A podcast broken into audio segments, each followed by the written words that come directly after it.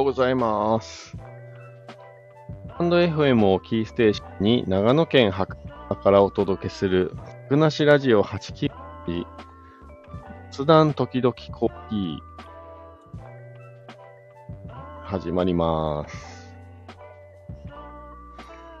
今日の白馬村はですね、今ね、ずっと夜から雨になって、ちょうど止んで、どんよりした、どんよりとした天気が今広がってるっていう感じですかね。はい。家の中はね、かなり肌寒いんですけど、こういう日は意外と外に出るとね、蒸し蒸し暑いというか、はい、じめっとしてるっていうイメージがありますね。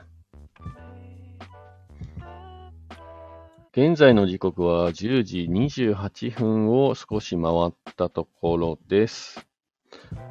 改めまして、ガクです。おはようございます。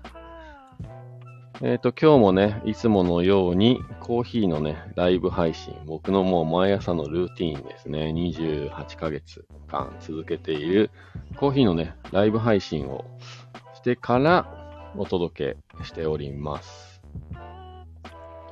えっ、と、今日はね、実は昨日ね、インプットしたというか、昨日ね、見たね、新しいハリオのスイッチっていうね、こう、紳士式と透過式っていうね、えー入れ方をね、両方 1, 一個のドリッパーで体験できるというか、はい。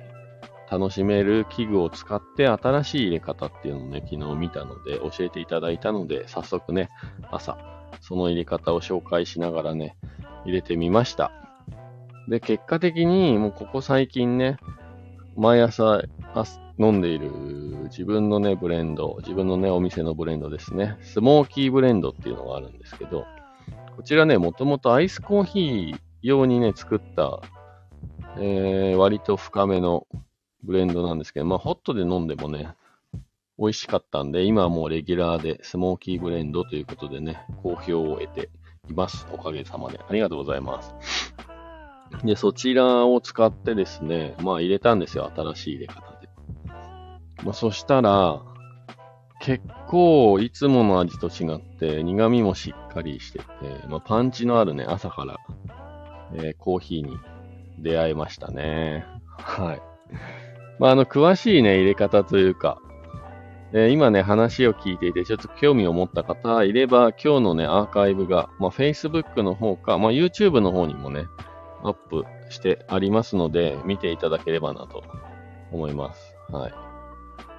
まあ、スイッチに、また間違えた。そう、今日ね、朝からこのハリオのスイッチのことを言おうと思って、任天堂のスイッチって言いそうにね、何回もなっちゃって、ね、同じです。任天堂なのか、ハリオなのか。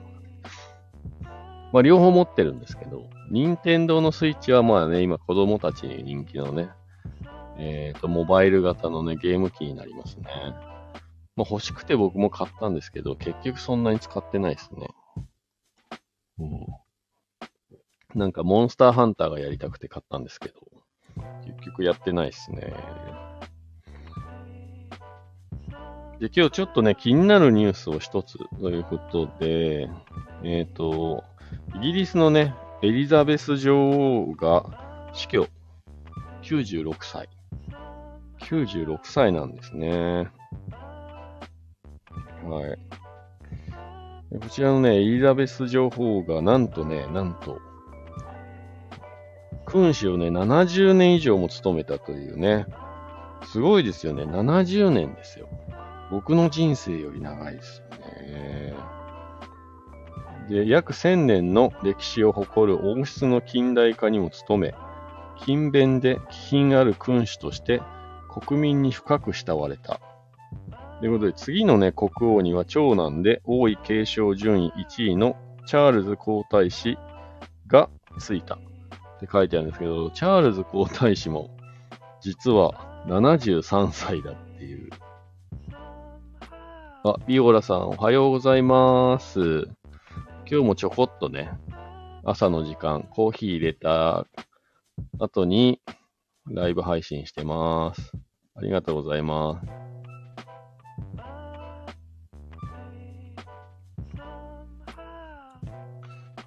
そうそう。なんで本当にエリザベス女王って96歳だったんですね。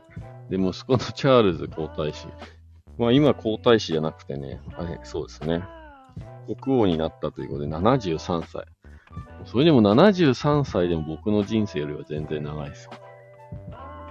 はい、自分、それすごいですね。しかもそれずっと国民に慕われてるっていうところがやっぱり、なんか歴史を感じます。1000年ですからね。すごいですね。うんうんうん。いや、そんなニュースがね、朝からね、ちょっと流れてきて、いやー、すごいなー。で、今日は、えっ、と、最近ね、ちょっと、ブックオフね、僕好きで、たまに行くとまとめ買いしちゃうんですけど、そこで、ね、題名に惹かれて買った本があるんですよ。それがね、もう怒らないっていう本ですね。はい。小池龍之介さんの幻冬者文庫から出ている、もう怒らないっていう、この題名に惹かれて買ってみました。で小池龍之介さんを知っているかというと全く知りません。はい。なので、あの、やっぱりね、こう、怒るっていうことのマイナス面がね、あるじゃないですか。まあ、だから怒らない方が絶対人生楽しいなと思って、まあ、怒らないコツがあるならばと思って買ってみたんですけど、なかなかね、読み進めていくのが大変。大変ですね。はい。で、その中でちょっとね、気になることが書いてあって、それを共有しとこうかなと思って、今日はちょっと紹介しますね。正しいことが好きは病気。なんかすごい興味深くないですか？正しいことが好きは病気。聞いたことないですよね、そんなことね。はい。ちょっとね、読んでみますね。食事を共にする相手が箸を存在に扱うのを注意して、箸とはもっと丁寧に扱うべきだと力む。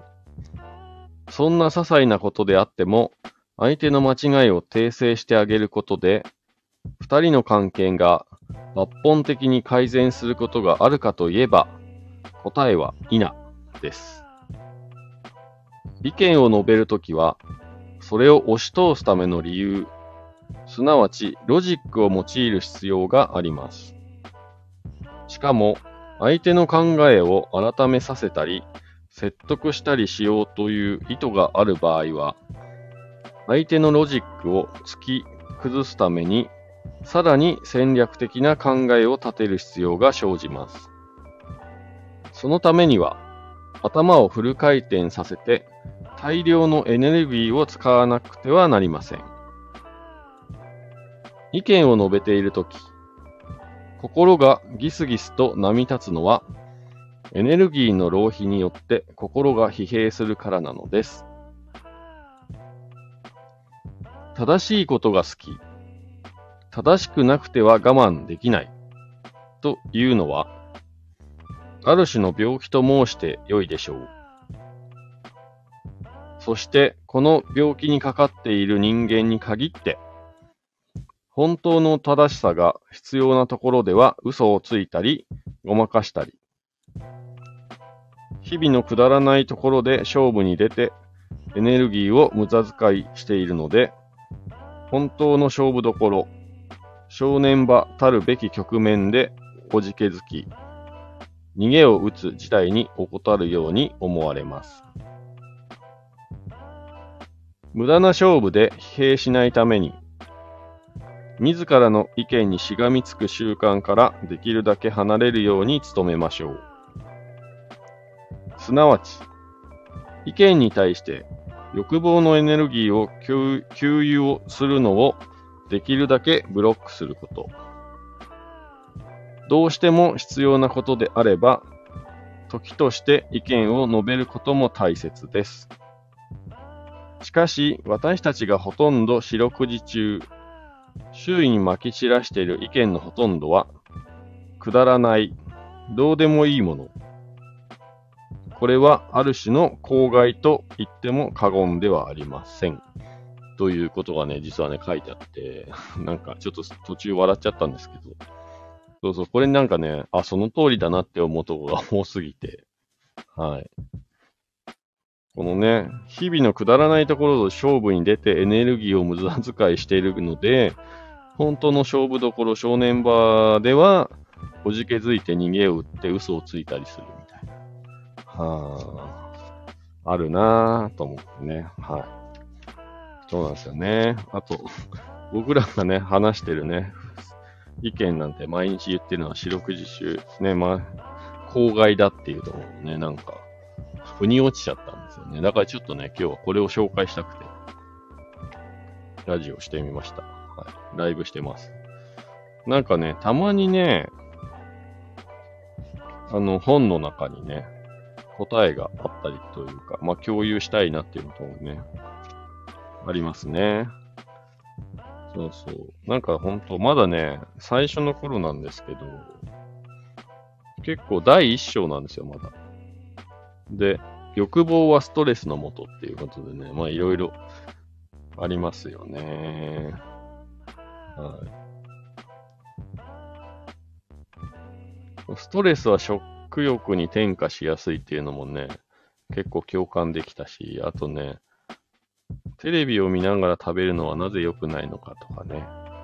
なんか結構ね、はい。一応まだ全部読んで、半分も読んでない。3分の 1? くらいですけど、なかなか、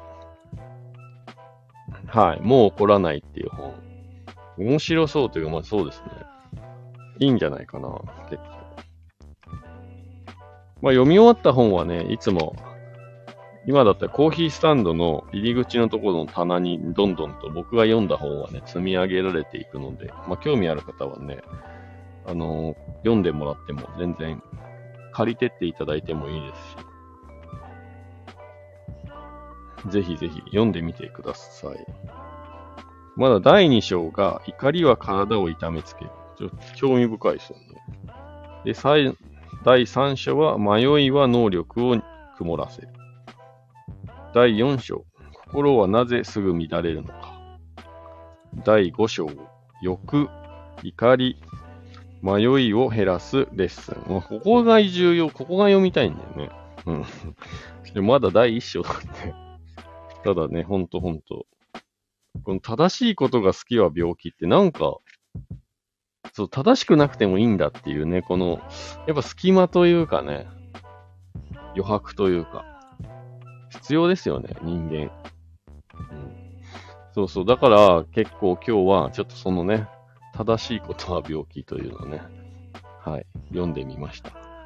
えー、皆さんね、あの、興味を持ったら、ぜひ、幻冬者文庫。もうこんね、100円で売ってましたから、もう怒らないっていう本ね。はい、ぜひ。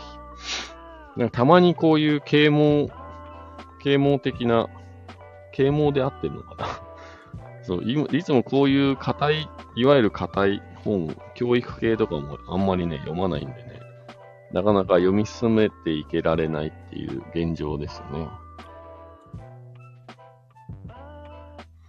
いやーでも今日、そうですね、朝起きてから、なんだろう、8時半ぐらいに目覚ましかけたんですけど、まあ、9時ぐらいにね、なんとかこう、布団の中では目が覚めたんですけど、なかなかこう、布団から出れず、うだうだと携帯を見ながら、気づけば1時間弱ぐらい経ってましたね。まあ、こういう無駄な時間は他人からしたら無駄な時間なんでしょうけど、まあ、自分としたらまあまあまあまあ、なんとなくこう、ゆるっとできる時間だったりするのかな無駄といえば無駄なんですけど、まあ、無駄な時間も必要ですよね。今言ったみたいにね、余白の時間。日本の、日本のなんかこう、食とか絵とかの中で結構重要、まああの、習字、書道とかもそうですけど、結構ね、余白っていう言葉がね、実はね、出てきて、まあ何かっていうと、高級なね、料理屋さん、料亭とかに行けば行くほど意外とお皿がすごい大きくて、こう、料理が小さかったりして、このお皿のね、柄を楽しんだり、まあそういう余白。あと絵を描くときも、このキャンバスを全部、四角をね、全部使うのか、ちょっとやっぱり余白、白い部分を残して書くのかとかね。書道もね、えー、マスいっぱいに書くのか、余白を残して書くのが全然違うみたいですよ。うん。だから、まあ僕らの生活もね、そういう意味では、余白あってもいいんじゃないかな。まあ僕がね、やってるこの、まあ多分需要はないと思うんですけど、こういうラジオとかも、まあなん誰かのね、とかね、自分のね、余白の時間にね、役立ててもらえればいいかなと、今話してて思いました。今日はこんなとこですかね。あ、ちょっと白馬、今外、青空がね、見えてきましたね。これは明日イベント出店するんで結構いいんじゃないですか？明日天気予報通り晴れるのかな？今日ね、気づけば金曜日ですね。もう週末。うん、一週間なんか何もしてないのにそれこそあっという間に過ぎていきますね。で、そうなんですよ。僕、実は7月のね、末ぐらいにコロナにね、急にかかって、まあ、発熱と味覚障害だけだったんですけど、まあ、それからね、いわゆるこう、周りの人と話してると、倦怠感っていう、ちょっとやる気が出ないっていうか、まあ、もともとの性格上そんなにすごい、こう、やる気があるようには見える人間ではないんで、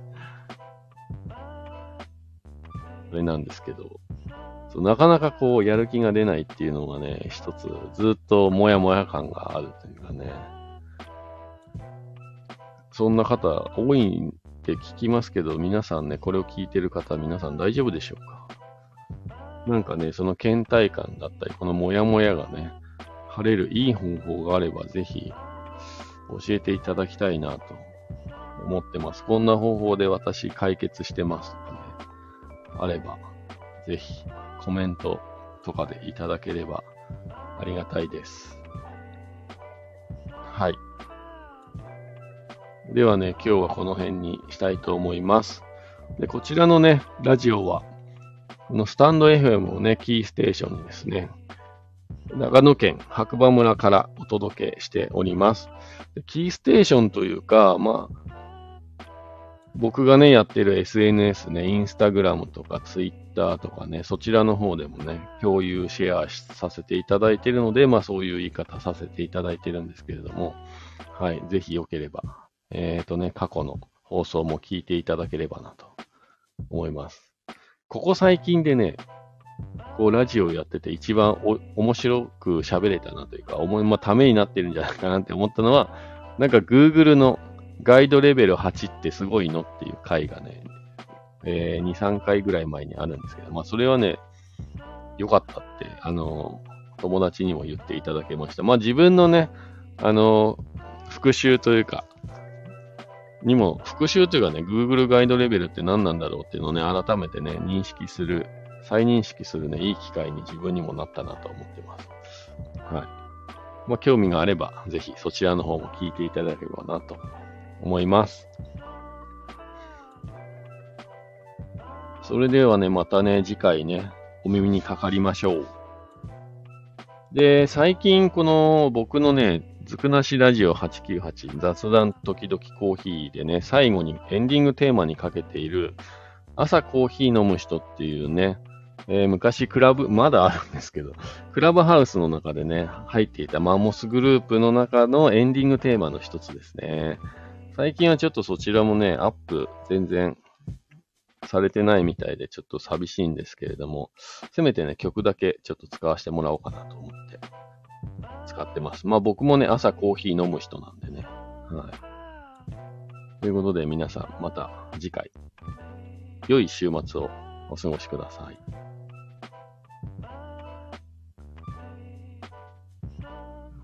じゃあねー。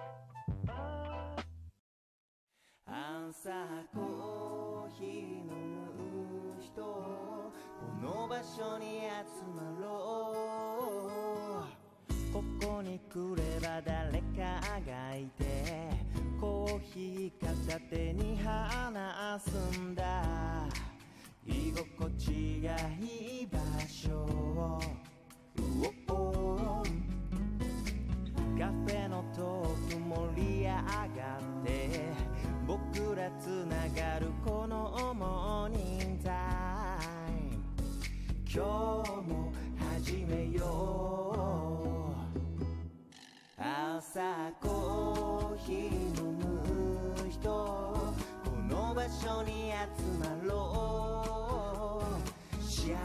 時間を共に過ごそうぜ baby